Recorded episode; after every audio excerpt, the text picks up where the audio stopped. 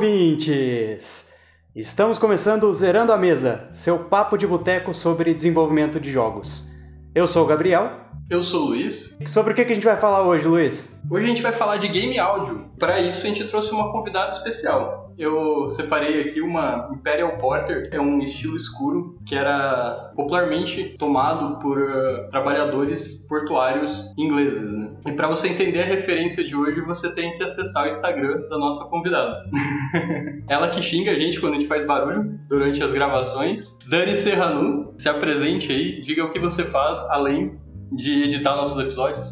Além de xingar vocês enquanto eu estou editando os episódios. Bom, gente, para quem não me conhece, eu sou a Dani Serranu, eu sou sound designer, é, compositora também de música para jogos. Eu já trabalhei no mercado há faz um pouquinho mais de três anos e já trabalhei alguns jogos que vocês provavelmente devem conhecer, como o Gravity Heroes, Gravitacional, o Think Tank, de uma pessoa muito famosa que se chama Gabriel, e também o Super Magbot que vai sair pela Team Seventeen no ano que vem. Fantástico, Dani. Seja bem-vindo, então. E depois dessa palavra do nosso patrocinador de Porter, né? Então vamos, vamos começar aqui, né? Infelizmente a gente não tem um patrocinador ainda para isso, né, Luiz? Mas estamos à busca. E Dani, conta pra gente como que você começou nesse mercado de, de game áudio, né? Nesse mercado com tantos títulos conhecidos aí que você tá trabalhando hoje, né? Como é que você começou nessa indústria? Olha, é uma história até meio controversa, assim. Basicamente, eu comecei em game áudio porque eu queria fazer. Eu queria estudar trilha sonora para filmes. Gostava bastante do trabalho do Hans Zimmer, do trabalho do John Williams, que é basicamente onde todo mundo que, que quer trabalhar com filmes começa gostando do trabalho dessas pessoas. É, até eu que não, não quero trabalhar com áudio, sou fã da, desses dois aí, mas enfim. eu comecei a tentar estudar é, música para filmes e tal. Aqui no Brasil tinham poucas faculdades que eram voltadas realmente para composição de é, para mídias é, audiovisuais que não fossem particulares. E acabou que quando eu finalmente passei para uma faculdade, uma faculdade pública voltada para isso, foi na época que os policiais em Vitória entraram em greve e tal, Vitória em, no Espírito Santo. E a minha mãe falou: "Olha, você não vai para lá, esquece, tá? Desiste dessa história".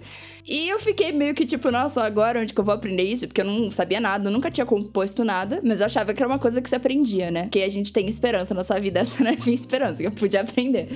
Foi então que na época eu tava conversando com meu namorado, Thomas, que já foi convidado aqui, e a gente tava conversando, porque ele morava lá na Argentina, e ele falou: pô, as faculdades aqui são muito mais baratas, porque eu não tinha dinheiro pra pagar uma faculdade, é, é, sei lá, em São Paulo ou no Rio, e ainda pagar a estadia, né? Era muito caro. E aí eu comecei a dar uma olhada, realmente lá era muito mais barato. Tipo, sei lá, acho que um terço, um quarto do valor que hoje em dia a gente paga de faculdade aqui no Brasil. E eu fui para lá para estudar. Acabou que tudo deu errado, tudo, tudo que tinha para dar errado deu errado. E eu fiquei falei, mano, e aí? Eu não vou poder facu fazer faculdade. Eu vim pra cá à toa. Não sei o que, que eu vim fazer aqui em Buenos Aires. Realmente minha vida explodiu. E o Thomas falou assim pra mim: pô, por que, que você não dá uma olhada também em música pra jogos tal? Talvez você goste. E eu fiquei, ai, que saco, que saco. Você trabalha com jogos, quer que eu faça música pra jogos? Eu quero fazer música pro cinema. Quero ser Hans Zimmer. Eu quero ficar fazendo música pra Mario, pra Sonic, pra essas coisas. E acabou que eu comecei a fazer um curso e adorei. e hoje em dia eu mordo minha língua pra falar, porque agora hoje em dia eu quero fazer música pra Mario, pra Sonic. Mas foi basicamente assim. Não cuspa no prato que vai comer. bem legal, bem legal. Então você fez sua formação lá, lá em Buenos Aires mesmo e, e aí voltou agora pro, pro Brasil, né? Isso. Lá, por muita sorte do destino, eu comecei a estudar com o Eric Kuchavaski, que é um... Ele é um grande compositor de filmes, mas ele trabalhou principalmente como assistente de compositores, então ele foi o assistente do Randy Neiman. Ele trabalhou no Monstros S.A., por exemplo, no Carros, da Pixar. Ele trabalhou em vários filmes grandes, assim, conhece o John Williams, conhece o Hans Zimmer. E ele ensinava film scoring. Eu tive... Acho que eu tive encontros com ele semanais durante um ano, um ano e meio, mais ou menos, sobre gente ia pra casa dele, ia, via o estúdio dele, via como ele trabalhava, ele me ajudou para muitas coisas, mas ele falou para mim: olha, se você quer estudar game áudio, não é film scoring que vai te ensinar isso, você tem que estudar game áudio mesmo. Foi aí que eu entrei na Game Audio Academy, que é uma escola de, de game áudio aqui no Brasil, tem conteúdo 100% em português. E aí, depois que eu comecei a trabalhar na Game Audio Academy, eu vim para São Paulo para poder trabalhar fisicamente no, no espaço, né? Não só ter essa carreira online, assim, onde você conhece todo mundo online. Ainda, ainda não nos conhecemos pessoalmente, embora já estamos trabalhando há quase um ano, né? Mas eu já sei que você é de mentira, então eu já joguei essa esperança fora. Essa relação de pandemia antes da pandemia, né? Relação remota antes da pandemia.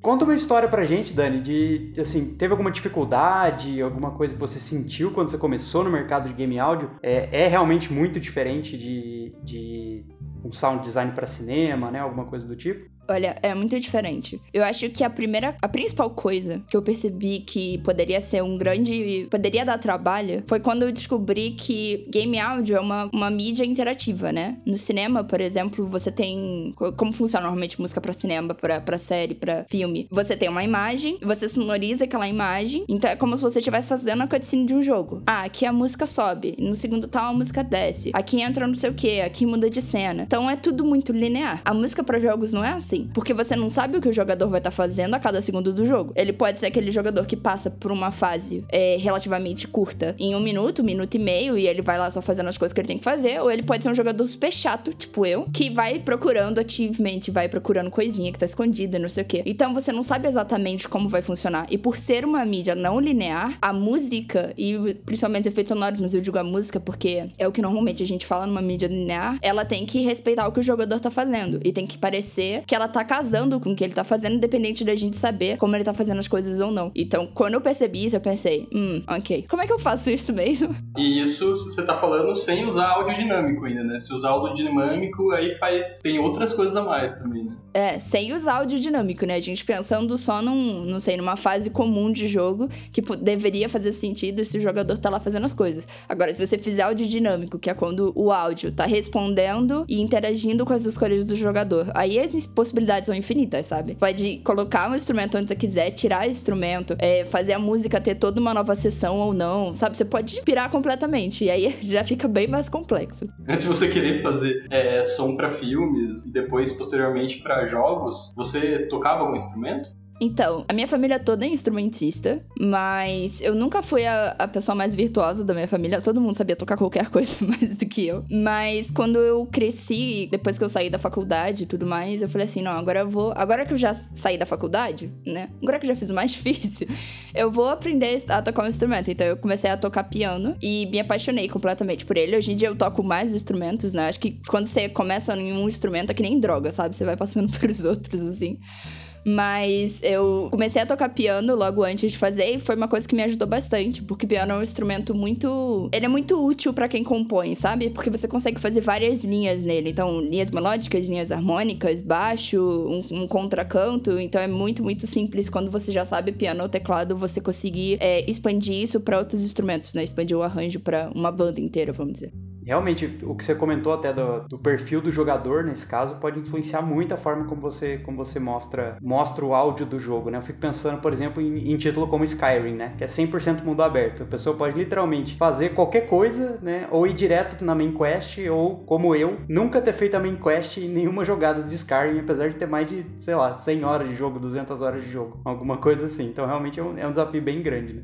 É, nessa discussão de sonorização do jogo, é, vocês discutem essa questão de, de, uso de instrumentos ou como que vai ser montado o áudio em si? Ou isso você tem mais liberdade nessa parte? Acho que depende muito. Eu gosto de ser muito aberta com todos os meus clientes, que é falar para eles mais ou menos o que eu tô imaginando. Então é muito comum que, por música ser uma coisa não muito palpável, às vezes você conversar com o desenvolvedor ou com o programador e ele falar para você: olha, eu não sei o que eu imaginei para isso, não. Se você tiver alguma ideia.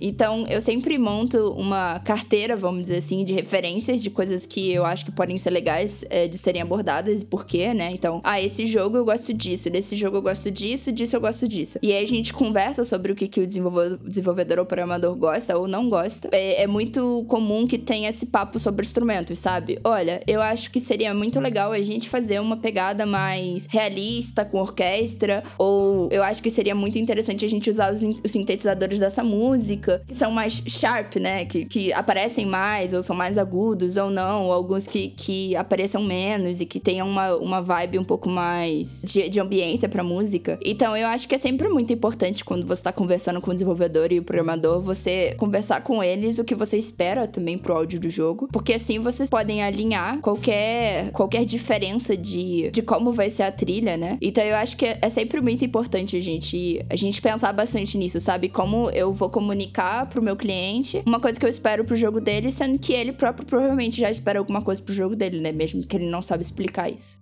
E essa escolha de instrumento os sintetizadores, você acha que interfere diretamente na qualidade do áudio? Ou é mais uma coisa estética, assim, uma escolha estética? É, eu não sei se na qualidade do áudio, porque senão, tecnicamente, a gente poderia estar tá falando que uma música orquestral tem mais qualidade que uma música em chiptune, por exemplo, que é feita com sintetizadores, né? Acho que não na qualidade e não só na estética, mas de como o jogador vai perceber a trilha, né? Então, o que, que eu quero passar pro jogador, por exemplo? Então, em alguns momentos é muito legal você usar instrumentos reais, não só orquestrais, mas coisas tipo guitarra, samplear instrumentos em casa, samplear umas coisas meio loucas para você poder usar. Em outros momentos, isso não é tão interessante. Então eu acho que vai muito sobre o que que tanto o desenvolvedor quanto o músico querem passar pro jogador, qual é o sentimento que eles querem que ele tenha. E aí eu acho que isso afeta como um todo, sabe? Não na qualidade, mas na experiência. Qual é a experiência que a gente quer proporcionar.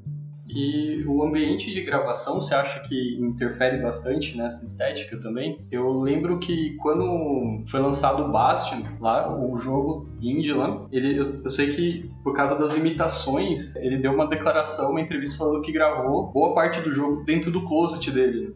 O ambiente de gravação sempre afeta muito, né? Porque, porque por exemplo, a gente pode estar tá aqui gravando alguma coisa, mas se a minha sala, se o meu ambiente não for tratado, ou se meu microfone não estiver preparado, se o meu instrumento não estiver soando direito, isso vai afetar na qualidade de áudio da pessoa que tá ouvindo, né? E a pessoa não quer saber se você gravou no estúdio ou se você gravou no closet, ela quer que soe bem. Você não pode ir junto com o jogo e falar, gente, desculpa, é que esse violão tá meio estranho porque eu gravei aqui no closet.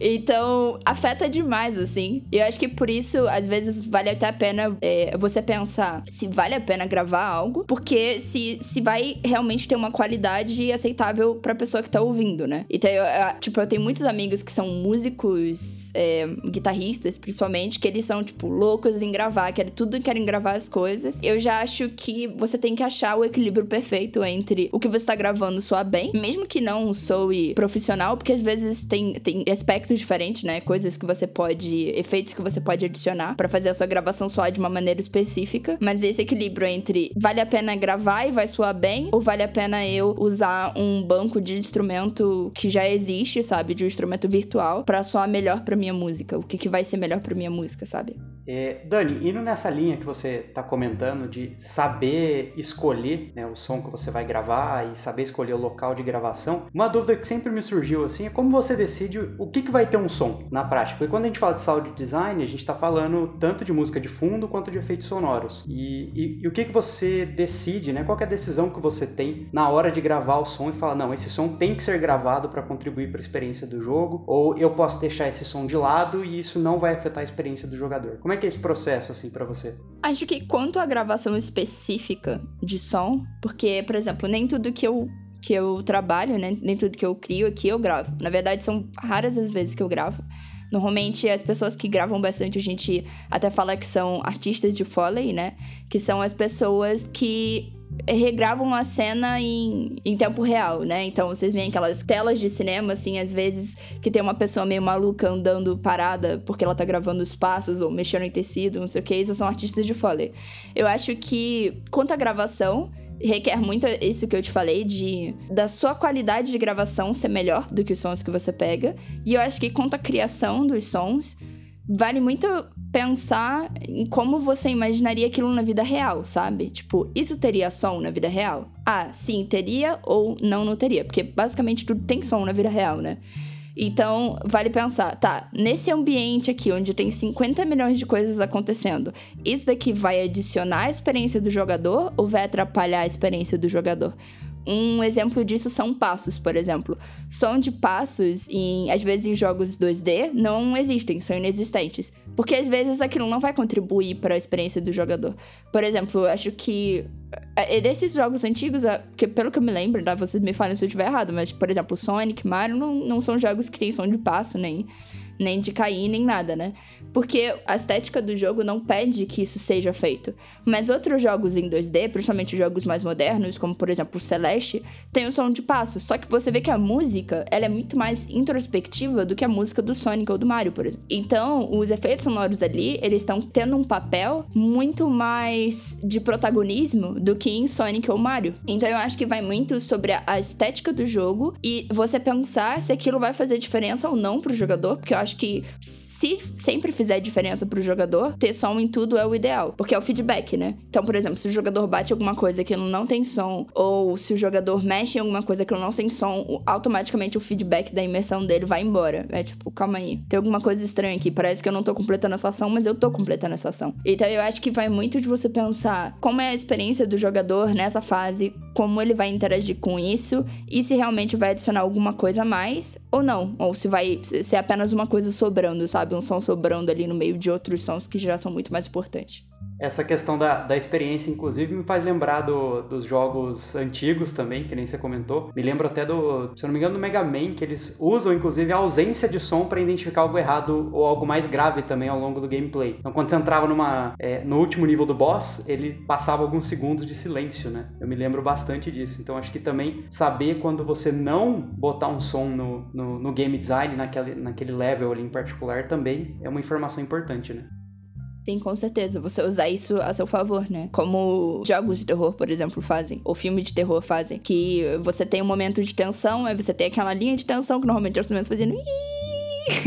que mal é perceptivo, e de repente, quando para tudo só tem silêncio absoluto, você fala, ai meu Deus, ferrou. Nem agora que eu tomo esse susto. E, e, tem alguns sons que eles são um pouco exagerados, a mais do que o mundo real, né? Pra dar um feedback maior pro jogador, né? Que nem o caso da espada. Tipo, a espada não faz tanto barulho quanto faz quando é movimentada dentro do jogo, né?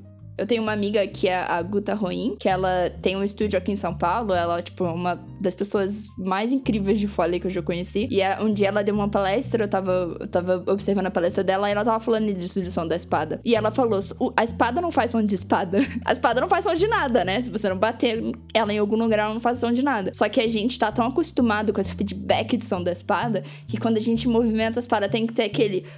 Tim, sabe? Da, da, da espada certinho, assim. Então eu acho muito legal disso também, que não necessariamente o realismo é o realismo do que a gente tem. Porque, por exemplo, uh, se a gente grava. Se a gente grava um vídeo de nós três comendo e tal, com certeza eu não vou ouvir eu mastigando, Gabriel mastigando e você, Luiz, mastigando. Só que às vezes, num, num, quando você vai sonorizar um vídeo, aquilo é necessário, porque às vezes a câmera tá um pouco mais perto do rosto da pessoa, por exemplo, quer dar um sentimento de desconforto. Então eu acho que vai muito do que você quer passar de experiência pro jogador e como você pode fazer isso brincando com os sons de uma maneira que não necessariamente vão ser de, de realismo, mas que vão dar a estética necessária do que você quer atingir. Basicamente, então você reduz a intensidade ou aumenta dependendo da experiência estética que você quer passar. Exatamente. Dependendo do seu objetivo, você pode tanto exagerar quanto diminuir sons, ou deixar eles é, inaudíveis, como o Gabriel mesmo deu exemplo, ou deixar eles muito mais altos e muito exagerados. Depende. Basicamente, o, todo o sound design, e é, tanto quando eu falo de sound design, agora tô falando tanto de música, quanto de efeitos sonoros, quanto de voz, tanto quanto de tudo que existe no jogo, todo o áudio do jogo, ele só tem uma lei principal, que é respeitar a experiência que você, como, como sound designer e compositor, e o desenvolvedor, como dono do jogo, quer dar pro jogador. E basicamente essa é a única lei que você tem que respeitar. Porque se tiver casando bem pro jogo e se tiver passando a experiência que vocês dois querem passar pro jogador, vai estar tá perfeito, sabe? Qualquer lei depois disso é coisa que a gente inventa para tentar deixar a nossa vida mais fácil, mas só deixa a vida mais difícil. E assim, você acha que, tipo, dependendo da forma que o som foi composto ali, a música de fundo, você consegue mudar a, a estética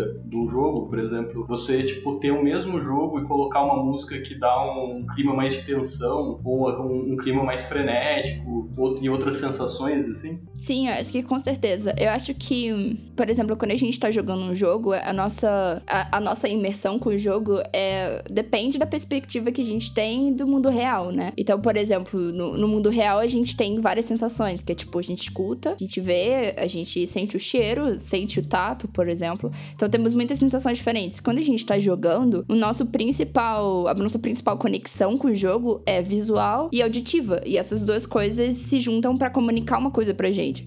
Então, no mundo, no mundo real, né? Na, fora do jogo, na realidade, que a gente teria sete sentidos, no jogo a gente tem dois. Então, quando a, a visão te fala uma coisa e o aspecto auditivo te fala outra, completamente diferente, o nosso cérebro junta as duas coisas para chegar no meio termo e da nossa perspectiva que a gente tem do jogo. Então, se a gente tem uma música mais triste, ou uma música mais feliz, ou uma música mais tensa, tudo isso se junta junto com o aspecto visual para falar pra gente, olha, essa é a mensagem que eu quero te passar, é isso que você tem que sentir. Então, eu acho que é até muito interessante porque às vezes abordagens diferentes para pro mesmo jogo, trilhas diferentes pro mesmo jogo, fazem sentido na questão de gameplay, mas podem dar um aspecto completamente diferente para quem tá jogando, porque os compositores tiveram é, perspectivas diferentes e tiveram abordagens diferentes nisso, né? Então é sempre muito importante, tipo, todos os sons que a gente usa compõem uma cena e todos os sons que a gente deixa, deixa de usar também compõem uma cena. Então é muito interessante que às vezes duas pessoas fazem uma música pro mesmo jogo. Na Game Audio Academy às vezes tinha concursos, essas coisas assim, então você via, tipo, sete, oito pessoas fazendo música pro mesmo jogo para ver quem, quem tinha a música mais legal e tal, para poder ganhar o concurso. E elas davam aspectos completamente diferentes. A Spitfire faz isso também, que é uma, uma loja de instrumentos virtuais. Então, você vê as diferentes abordagens que diferentes compositores têm para aquela cena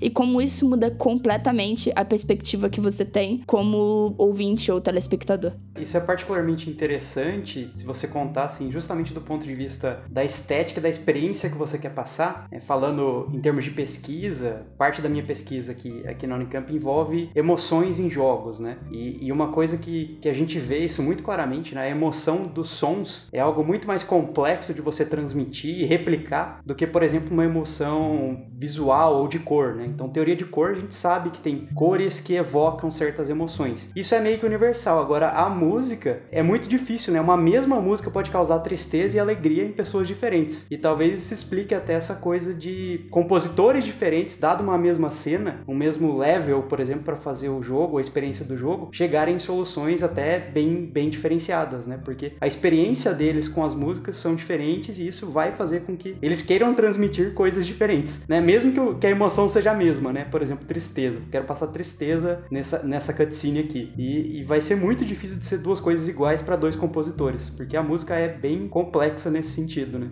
Depende muito também da experiência que as pessoas têm com aquele tipo de música, né? Com aquele tipo de abordagem e como isso se junta em momentos chaves. Eu sou uma pessoa que eu morro de medo de música, é, música clássica muito alta. Sério, eu morro de medo. Claro, eu vou em, em apresentações, eu acho lindo essas coisas assim, mas quando eu vejo em filme e essas coisas estão muito altas, me passa uma sensação de, não sei, de alguma coisa não tá certa. Então, por exemplo, para mim, a sensação que eu vou ter assistindo um filme que tem uma música, uma trilha sonora de música clássica muito alta, provavelmente vai ser, vai me dar muito mais medo do que pra uma pessoa que estaria tipo, ok, talvez esteja só desconfortável, mas não me, não me perturba esse nível, né? Então eu acho que é muito isso também. É uma coisa que não é óbvia. Por que, que, por que, que música clássica para mim acaba sendo mais aterrorizante? Eu não sei, não faço a menor ideia, mas eu chorava vendo Fantasia quando eu era pequena. Então eu acho que vai muito da experiência de pessoa para pessoa e como essa pessoa decide, como ela decide inserir esse tipo de experiência na da sua própria identidade como artista, né? E, e ó, que tem até uma explicação, hein, pra, pra música clássica e você ter medo por ter assistido filmes, hein? Agora que eu tô pensando, vários filmes que eu assisto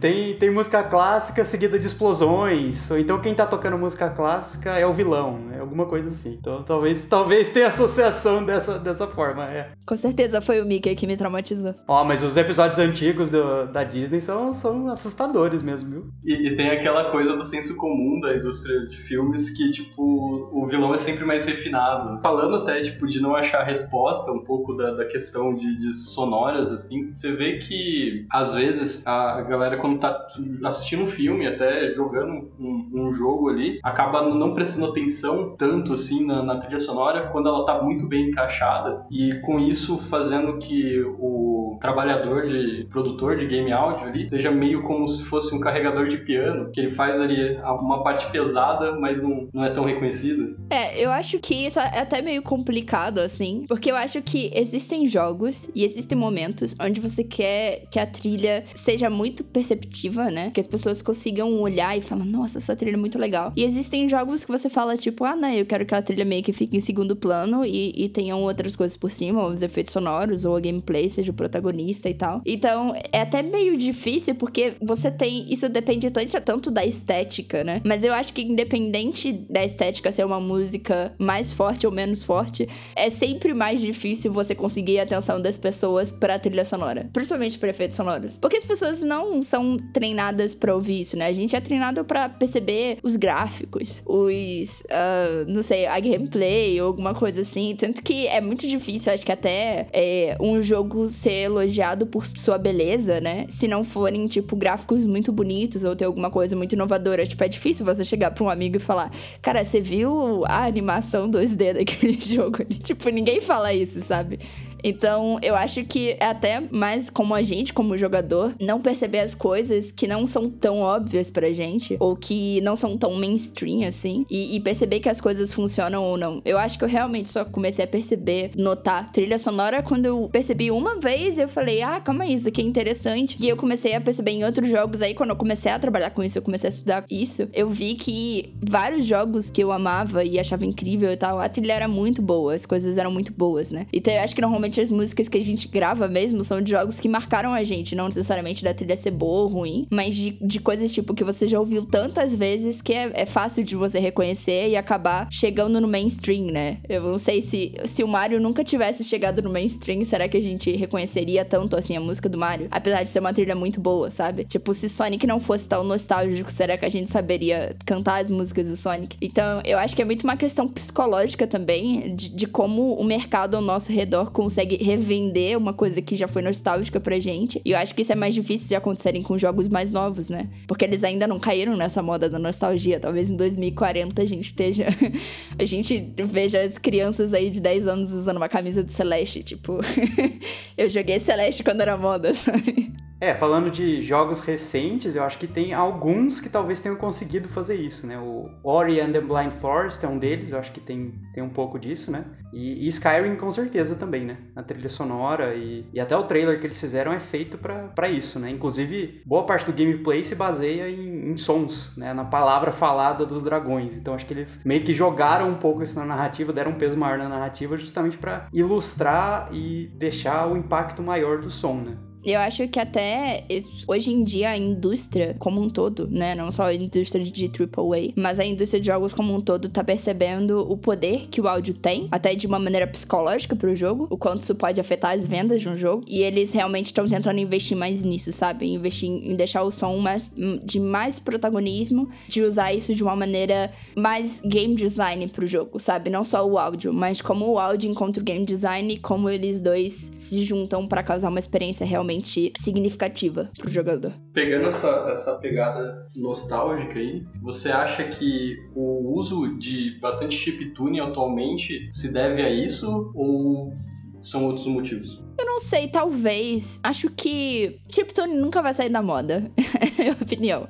Eu acho que sempre vai ter. Vão ter pessoas que, que prezam e que estão lá pra, pra batalhar por esse estilo de, de música. Eu acho que durante um tempo atrás ele entrou um pouco mais na moda, principalmente porque os jogos em pixel art voltaram um pouco pra moda, né? Não agora, mas eu acho que uns 4, 3 anos atrás os, os jogos em pixel art voltaram um pouco mais na moda. Eu acho que as pessoas automaticamente pensam, ah, pixel art chiptune, porque era como era, funcionava assim antigamente. Mas eu acho que tiveram tantas mudanças no estilo, como, como, não sei, misturar isso com instrumentos reais, misturar isso com instrumentos modernos sintetizados, como usar isso de uma forma que não se limitasse aos chips de antigamente, mas que fizesse um, uma homenagem antigamente, mas ao mesmo tempo trazendo coisas de hoje em dia. Então eu acho que é uma coisa que talvez tenha voltado um pouco mais à moda por causa da própria moda do pixel art, mas agora o pixel art também já tá saindo da moda, as pessoas já não querem mais saber tanto. Então eu acho que do mesmo jeito que sempre vão existir pessoas que gostam de pixel art ou que odeiam pixel art, vão existir pessoas que gostam de chiptune e que odeiam chiptune, sabe? Eu acho que sempre vai existir essa, essa pauta pro mercado, principalmente mercado indie.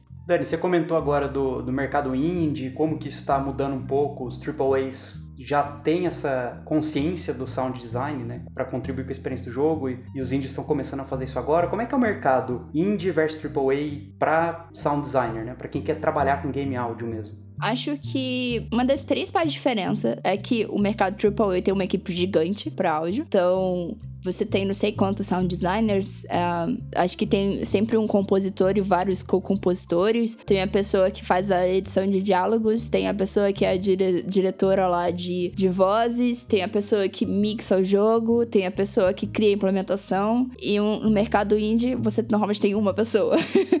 duas. Se, se, sabe, se o projeto for muito grande, tem duas, sabe?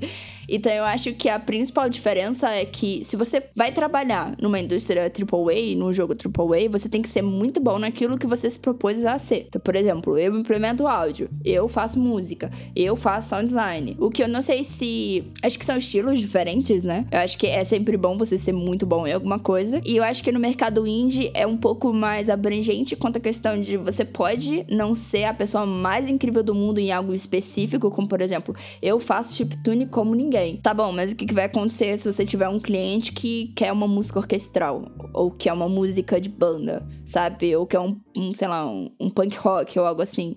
Então eu acho que você tem que ser muito mais generalista como profissional mesmo. Tipo, você não precisa ser o melhor naquilo, mas que você tem que pelo menos fazer um trabalho, um trabalho aceitável, né? Um trabalho que as pessoas não olhem e falem, nossa, isso daqui tá horrível. Ou então saber subcontratar pessoas para poder fazer esse trabalho para você. Então eu acho que a indústria indie, ao mesmo tempo que ela te dá muito mais liberdade, porque numa, num, num jogo AAA você tem que seguir as diretrizes daquilo que o diretor já, já falou. Então, ah, todo mundo de sound design vai fazer desse estilo. E você não pode, às vezes, ser super criativo no que você tá fazendo. Você não vai reinventar a roda. Porque às vezes a outra pessoa que tá trabalhando com você não vai querer reinventar a roda e vai ficar estranho o seu som com o dela. Ao mesmo tempo que eu acho que a indústria indie te dá mais liberdade para isso do que a indústria AAA, ela também te dá um, um leque de conhecimento, né? Também demanda um leque de conhecimento muito maior. Então eu acho que a principal diferença é essa, sabe? Como você, como AAA, como como freelancer, né? Freelancer do estudo do Strand. Como você vai saber lidar com essas demandas e como você vai saber lidar com essa quantidade de trabalho onde você faz tudo versus a indústria AAA, onde você vai poder ter um, uma segurança maior, vamos dizer assim, não necessariamente vai ter que pensar sobre todas as diretrizes de como o áudio vai ser, mas você vai ter menos liberdade também com o projeto. Legal. E o mercado no, no Brasil, como que você acha? Você comentou do, do Game Audio Academy, como você acha que tá as coisas por aqui em comparação de como que tá o mercado de áudio para games lá fora?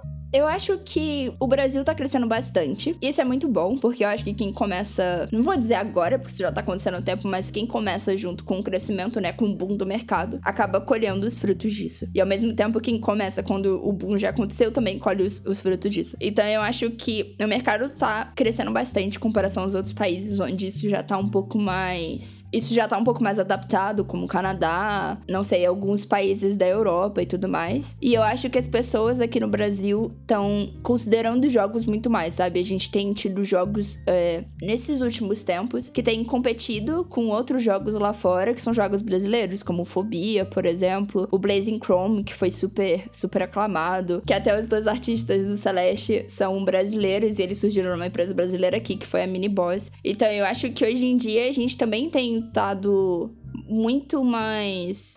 numa espécie de protagonismo muito maior também, com a galera lá de, internacional, né? Então eu acho muito legal você ver esse tipo de coisa quando, sei lá, cinco anos atrás isso quase não existia aqui no Brasil, né? Os jogos tinham muito mais dificuldades de serem lançados para console e tudo mais, e até serem vistos com respeito pelos próprios brasileiros, né? Porque a gente já sabe como é que o brasileiro é.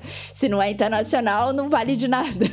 Então eu acho que hoje em dia você ter esse tipo de orgulho, né? Como por exemplo, o Celeste foi competiu com os grandes nomes no Game of the Year, que tinha lá Red Dead Redemption, God of War, tinha o Assassin's Creed. Então, por exemplo, você vê dois brasileiros lá que saíram de uma, uma empresa pequititinha aqui em São Paulo para competir com esses grandes nomes, sendo uma indústria indie, eu acho que é uma coisa que te dá esperança, né? E te dá, eu não sei, te, te renova a vontade de continuar fazendo jogos. Então, eu acho que hoje em dia no Brasil a gente tem crescido muito e vai crescer muito mais, porque eu acho que os desenvolvedores também estão levando muito mais a sério, estão vendo que existe uma possibilidade.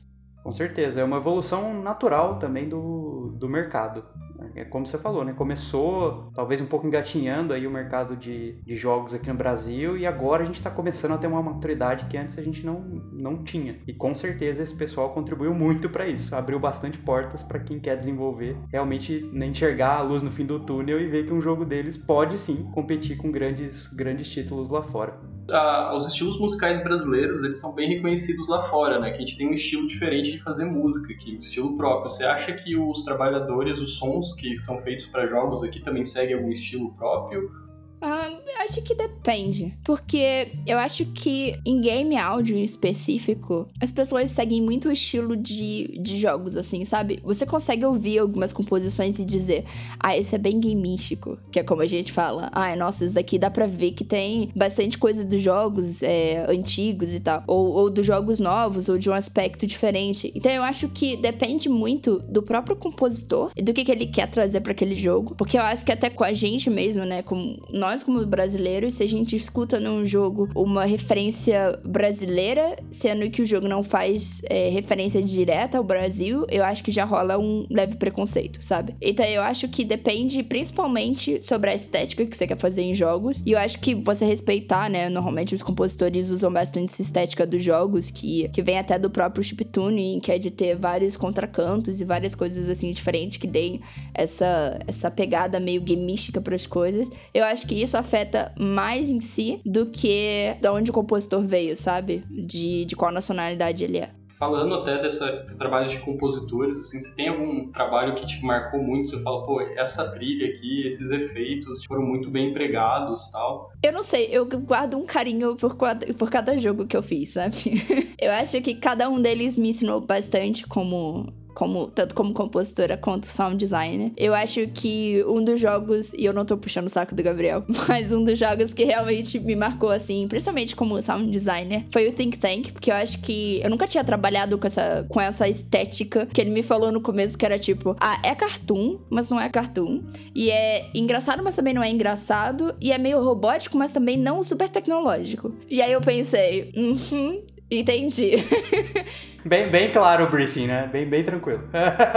e foi muito divertido, por exemplo, fazer o sound design do Think Tank. Eu acho que me ensinou bastante, tipo, é, ainda mais com o tanto de liberdade que eu tinha, porque o Gabriel, ele é o sim ou não, né?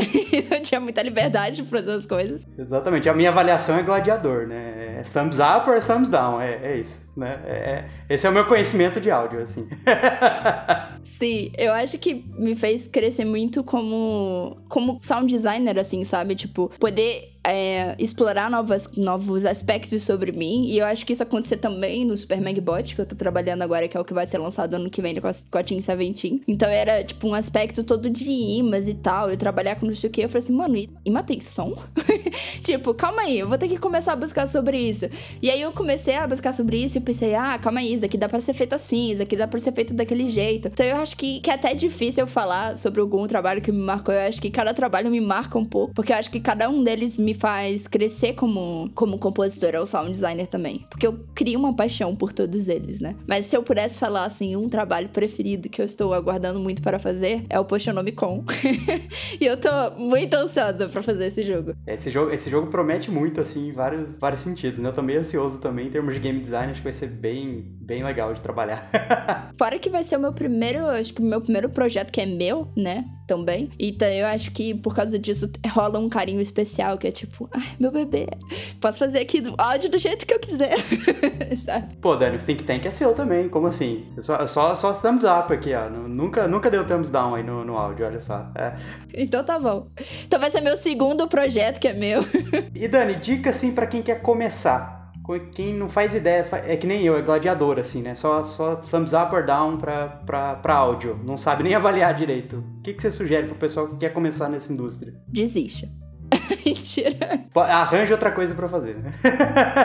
Mas eu acho que é, minha principal dica é que eu acho que quando você tá começando, principalmente para alguém que começou tipo eu, que eu não sabia de nada de música, né? Eu sabia tocar piano, mas eu nunca tinha composto nada e não fazia a menor ideia como é que fazia é, efeitos sonoros, por exemplo. Eu acho que a minha principal dica é seja persistente para aprender aquilo que você não sabe, mas ao mesmo tempo tenha muita calma, porque vai parecer vai parecer que é muita informação, sabe? Tipo, você vai perguntar para alguém, aí a pessoa vai te dizer sobre teoria musical, aí acorde, aí harmonia, aí melodia, aí contracanto, é, modos, aí tons e como faz não sei o que, e como faz empréstimo modal, e como faz não sei o que, e aí o instrumento, aí você vai gravar o instrumento, você vai colocar efeito, sabe? Tipo, são tantas coisas que você vai olhar e vai falar, ok, eu nunca vou aprender isso, acho que eu vou voltar pra minha faculdade de direito aqui, vai ser mais fácil. Só que na verdade eu acho que você fazendo um passinho de cada vez, estudando uma coisinha de cada vez, tipo, alguém falou lá, eu coloquei um reverb naquela música. Aí você fala, o que, que é um reverb? Tá bom, eu vou buscar aqui que é um reverb. Ah, e aí eu fiz um empréstimo modal. Nossa, o que, que é um empréstimo modal? Vou buscar aqui. E eu acho que o importante é você ir juntando essas informações no seu cérebro de uma maneira que se conecte, sabe? E ter muita paciência, porque a primeira música que você vai fazer não vai ser a melhor música do mundo, mas vai ser a música que você vai mais se orgulhar, sabe? A primeira música que eu fiz tinha 15 segundos, uma música com dois instrumentos, e eu lembro que quando eu li aquilo, eu pensei, eu realmente posso fazer game áudio. Não achei que fosse possível.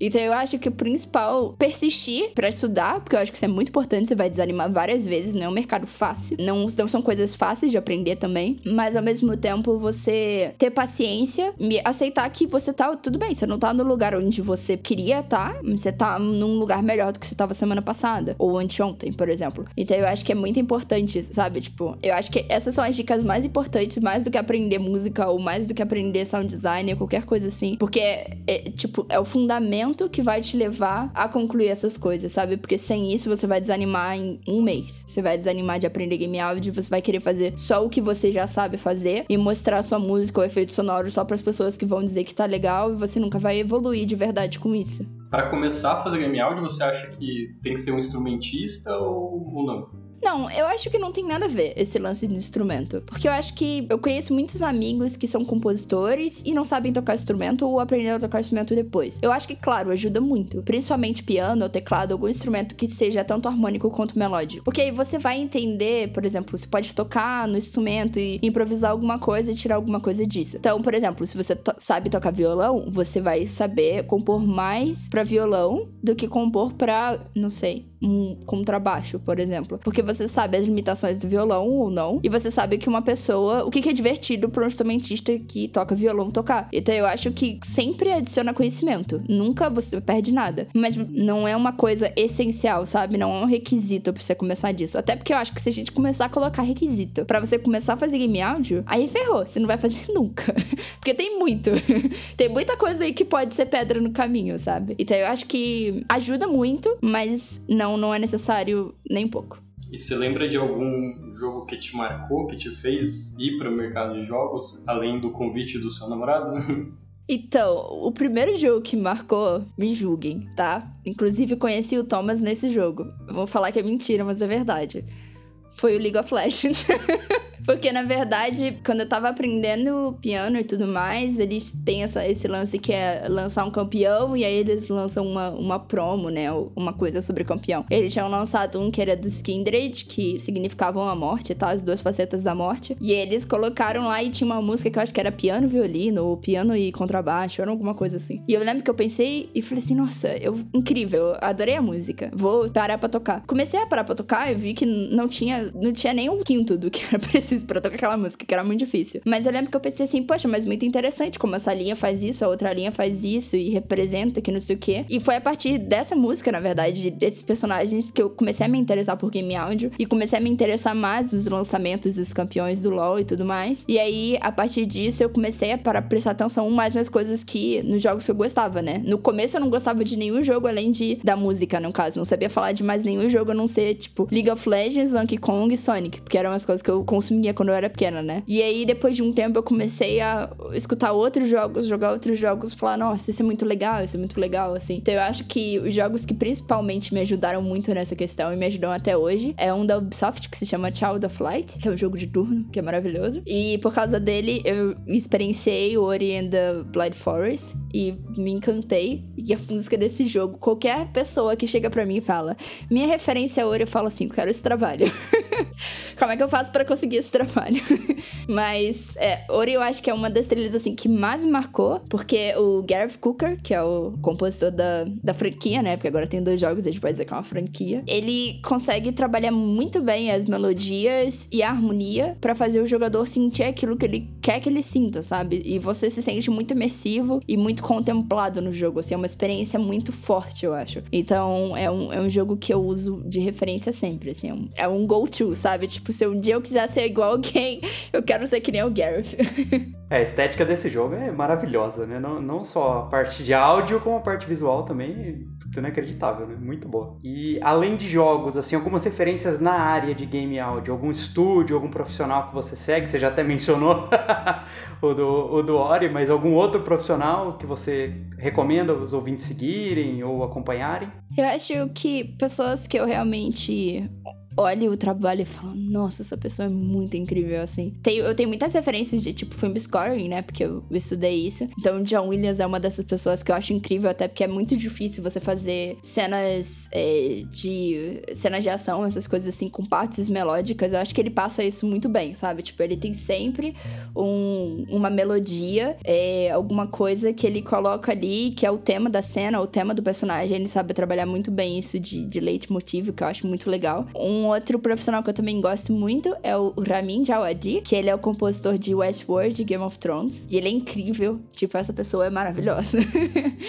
é, um, é um dos compositores hoje em dia que eu mais olho e falo, nossa, eu, eu quero saber tanto quanto ele sabe, sabe? Eu acho muito incrível. E não sei, não sei se eu tenho mais referências. Minhas referências sempre me escapam quando eu vou falar delas. Mas já deu duas referências bem, bem impactantes na área. muito bom. Eu acho que o mais importante é você. É, como referência, você saber pegar referências que não necessariamente são de games, mas como elas se comunicam com você e como você trans transporta, como você transporta isso do seu dia a dia, né? Como você transporta isso no seu trabalho, na sua personalidade como compositor ou como sound designer. Eu acho que eu faço muito isso com livros, por exemplo, é uma coisa que eu acho muito interessante, que não tem áudio de maneira nenhuma, mas eu acho que, por exemplo, só ler um livro do Stephen King e pensar, nossa, esse sentimento aqui que eu tô sentindo. Às vezes estar no jogo e falar, nossa, calma isso é muito Stephen King. Poder transportar esse sentimento que tá dentro de mim e colocar ele de uma forma auditiva, para mim já é uma ótima referência, sabe? Eu acho que tudo que você puder usar como referência te faz crescer muito como artista e faz o seu trabalho ser muito mais rico do que, ah, é porque eu gosto muito de Hans Zimmer e é por isso que eu fiz uma trilha igual Hans Zimmer, sabe? Mas, poxa, Dani, sacanagem você comentar Stephen King no finalzinho do episódio. Como assim? Não, não dá. A gente vai ter que fazer um outro depois pra, pra, pra conversar mais a respeito. a gente faz um falando de qualquer outra coisa, aí eu falo, ah, não sei o que, não sei o que, Stephen King, e a gente já mergulha nisso, assim. A gente abre um parêntese meio grande. Exato, não, não dá pra usar o nome dele em vão, assim, você tem que falar sobre as obras dele, entendeu? Não tem como, o cara é fantástico. E pra gente terminar, senão a gente vai criar outro episódio aqui, falando, puxa, puxando Stephen King, faça seu jabá aí, suas considerações finais. Para quem quiser acompanhar um pouco mais do meu trabalho, eu uso bastante o Instagram e eu pretendo também usar o Twitter. Então, em todos os lugares vocês podem me seguir como @dani_serranu com um U no final, ou aí no meu site que é www.retrocord.com. E lá tem toda a lista dos trabalhos, eu tô sempre atualizando a página para falar um pouquinho mais de, de como é ser compositora, sound designer, ainda mais aqui no Brasil, falando um pouco mais sobre meus trabalhos também. Qualquer dúvida que vocês tiverem também podem falar comigo, porque eu adoro conversar sobre game audio áudio, se vocês me derem uma desculpa pra falar sobre game áudio, a gente vai conversar umas três horas sobre. Dani, então, muito obrigado. Obrigado por ter participado, obrigado pelo nosso papo. Não te perdoo por mencionar Stephen King na última parte do, do episódio. A gente vai ter, que, vai ter que retratar isso em outro episódio. muito obrigado por ter participado e até a próxima semana, ouvintes. Tchau, tchau. Tchau, tchau.